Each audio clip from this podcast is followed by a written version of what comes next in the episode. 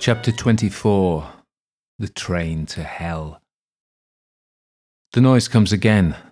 Cause and I sit in tense silence as the train puffs its way into the dark countryside. He's staring intently at the door, waiting for it to open, his shotgun trained on the opening to blast any hellish thing that enters. I have both my pistols out. Le Cause stands, steps to the compartment door, and opens it slightly to stare out. I'm right behind him. What do you think it is? Can't see anyone. The barrel of his shotgun points into the dimly lit corridor. As well as the pistols in my hand, my mind hovers over the hot bar where the banishing ritual spell is set. Then Le visibly relaxes. He steps back. It's just the conductor. I exhale. Jeez, I thought we were done for. There's no way out of this compartment apart from that door. Le Cause looks thoughtful. You're right, we should move. After we pay for our tickets, I smile. He gives a low laugh. We're getting on fine. We sit back down on the poorly upholstered seats. The conductor slides open the door of the compartment without warning. Tickets, please. Luckily, we've put our weapons away. I say we didn't have time to get them before we boarded the train. Can we buy them on board? The station master already said we could, but it isn't polite to presume. The conductor is an amiable middle aged man with sideburns. He pushes his wire framed spectacles up his nose and reaches into his pocket for a book of tickets. All the way to London, Le Cause says. The conductor glances at me. Both of you? I nod. Return? I smile ruefully. I don't think so. Just to London.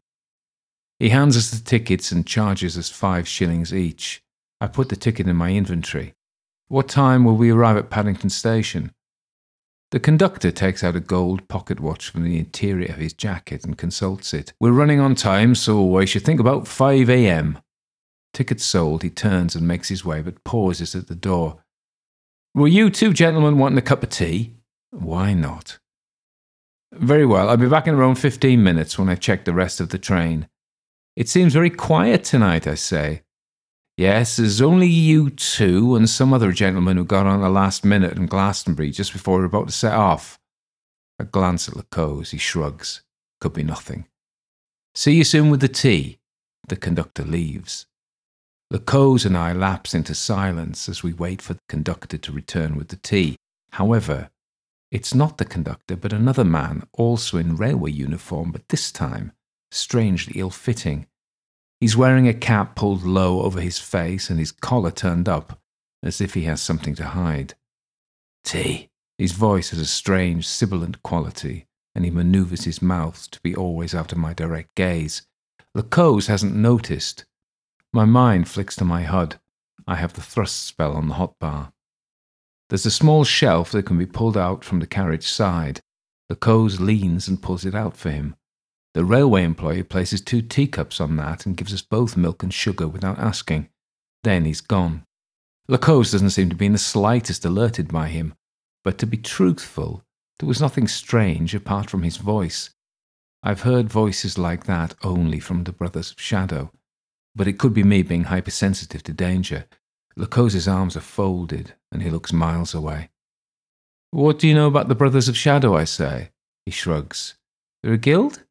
I grow impatient with his lack of concern. That man, he talks like them. How do you know what they talk like? That would mean me telling him of my encounters with Mervyn Girdrock. As far as I know, Cause and Ailsa didn't meet the brothers in the nameless city. They were already outside with the cold ones. I pause. I had never really considered going over to Girdrock, of course. He raises his eyebrows. You're about to confess something. His old tone has come back confess. The shifty way you started talking about it. I clear my throat. They offered to let me join. I bet they did. I lift my chin. What do you mean by that? You're the special boy, aren't you? Everybody wants you to be in their gang. I suddenly want to punch him, but instead I shrug and look out the window. He lets me sit for a few minutes. So, did you join? Course not. Why, of course not. They're freaks, hybrids. The guy who brought us the tea was one. I didn't notice. No. He uncrosses his legs. His fingers tap on the pull out table that supports our teacups. Then he takes a sip of tea. Putting down the tea, he says, You think they want to persuade you a bit more? I glance at the compartment door, it's closed again.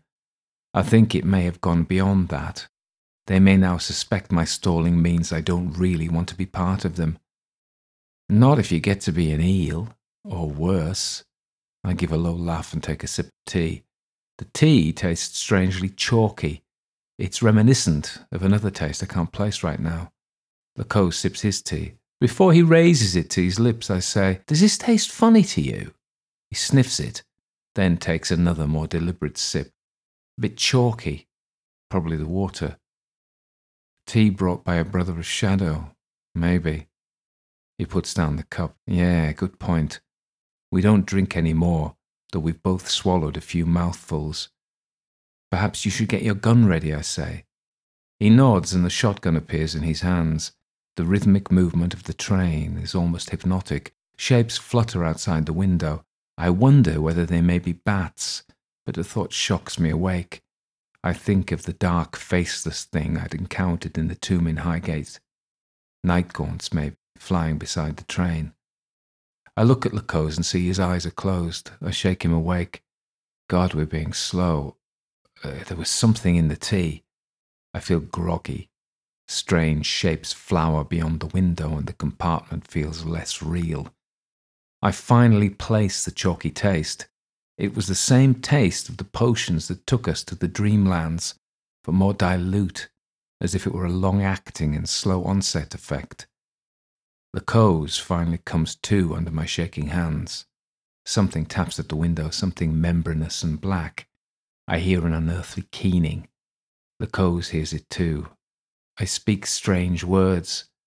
I hear the singing of the birds in the garden that haunt the jeweled trees of the temple of the veiled king in Inquanok. I don't know their meaning, even though they come from my mouth. Panicking, I ask, Where is that? Inquanok. He rubs his eyes. He looks overcome with sleep. He coughs and says, I, I think, I think it's in the Dreamlands. I'm in a real panic now. They've given us a potion that's taking us to the Dreamlands. I want him to answer, but he just looks at me, stupefied with sleep. Do you have any of the sapphire potions? I say. Sapphire potions? He drank more tea than me. He's more drugged. The one that brings you back from the Dreamlands. He shakes his head then begins fighting the drugged sleep. He slaps his palm against his forehead as if to bring himself round, and he stands. We've got to get off this train. As it's taking us to hell or somewhere similar, I can't disagree. I follow him from the compartment. Something strange has happened to the corridor. It extends in front of us like a hall of mirrors, infinite regress. Lecoq backs up. This way, let's go towards the engine at the front.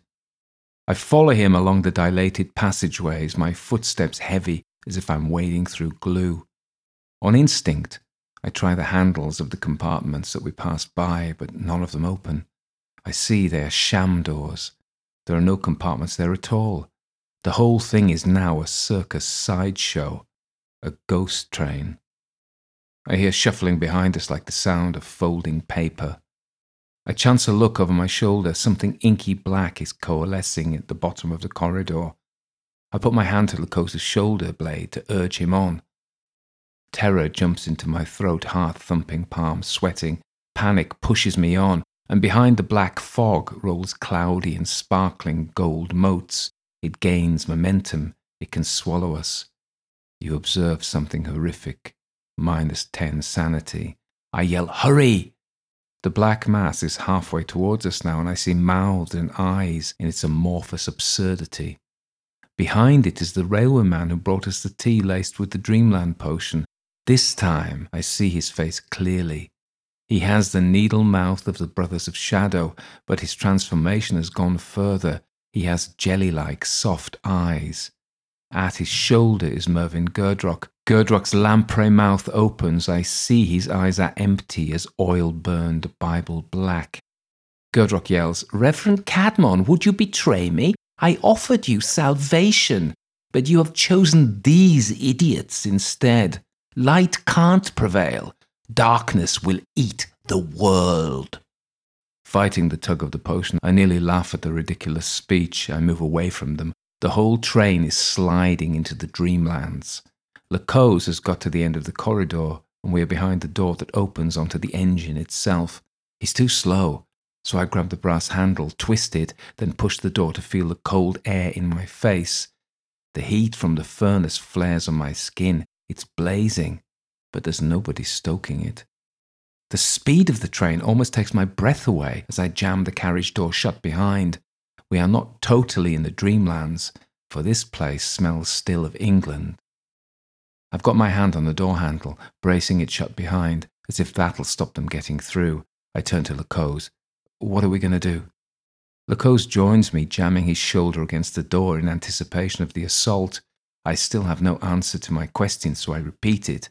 He shakes his head. Let me think, let me think. I look around. There's no driver, there's no engineer. No one is shoveling coal into the furnace.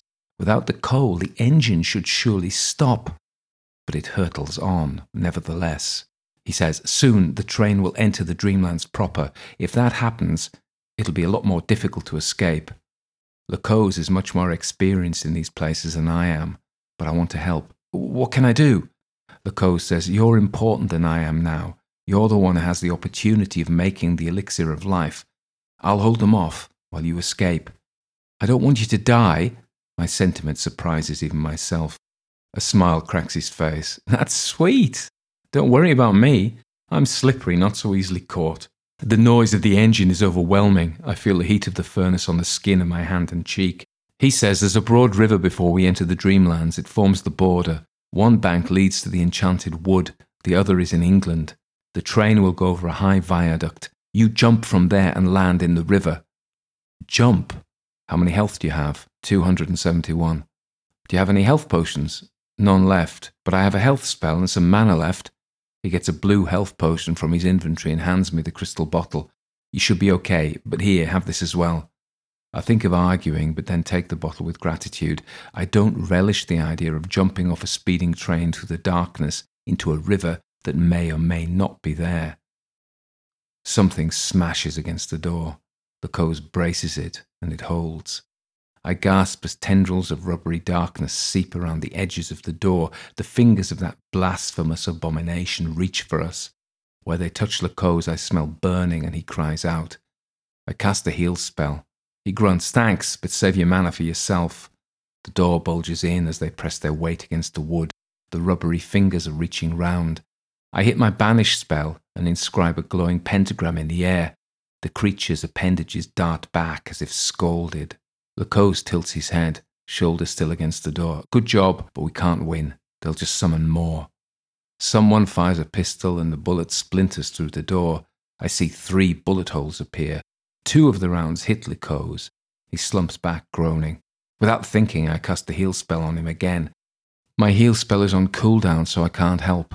I see him reach into his inventory and chug a healing potion. We both stand on either side of the door so any further bullets will fly harmlessly past us. I say, You okay? He nods, but you need to go. You can't really stay to fight them, can you? Remember, it's permadeath. I say it like he might have forgotten. He says, I'm a higher level than you, Adam, and like I say, you're the more important of us now. He looks over his shoulder as if sensing something. Not long now till we get to the river. More bullets fly through the door, but most of the door is still in place and they can't get through. Lacose is to one side, hand on the handle, jamming it. Then another rubbery amorphous creature sends tendrils through the holes created by the bullets. I'm about to cast the banishing spell, but Lacose puts up his hand. No, really, save your mana. He reaches into his inventory and I see him pull out a gleaming dagger. I saw him use it once before, but hadn't seen the glowing runes that shine from its silver blade. Lacose jabs the searching fingers of the monstrosity and slices them off. The rubbery ends fall to the wooden floor and expire in a sulphurous hiss. He looks out over the side of the train to the rushing darkness and says, We're at the river. I don't really want to do this. So I jump. The thing makes another attempt and he cuts off more fingers. I don't want to jump, but I don't want to stay either. I don't want to leave Lacose. Even though he's holding the door closed, he's looking over his shoulder into the dark. Get ready. I don't want any of them following you. I don't want them even to know you've gone. But you'll get out of here as soon as you can. He smiles grimly. Don't you worry about that, Reverend Cadmon. I'll meet you in London. The brothers of Shadow run and slam their shoulders into the door. It's going to give very soon. As a final piece of advice, he says, there are things in that river you don't want to think about. As soon as you hit the water, swim for the English bank. And how will I know whether it's the right bank? The lights are different. You'll know when you see. I look into the dark. I can't see anything. I don't know if there's a river there, but the sound has changed. We're on a bridge. He says, Now go. I peer over the side of the train into the rushing darkness. I should be able to jump clear over the edge of the viaduct. Should be able to. I close my eyes and leap.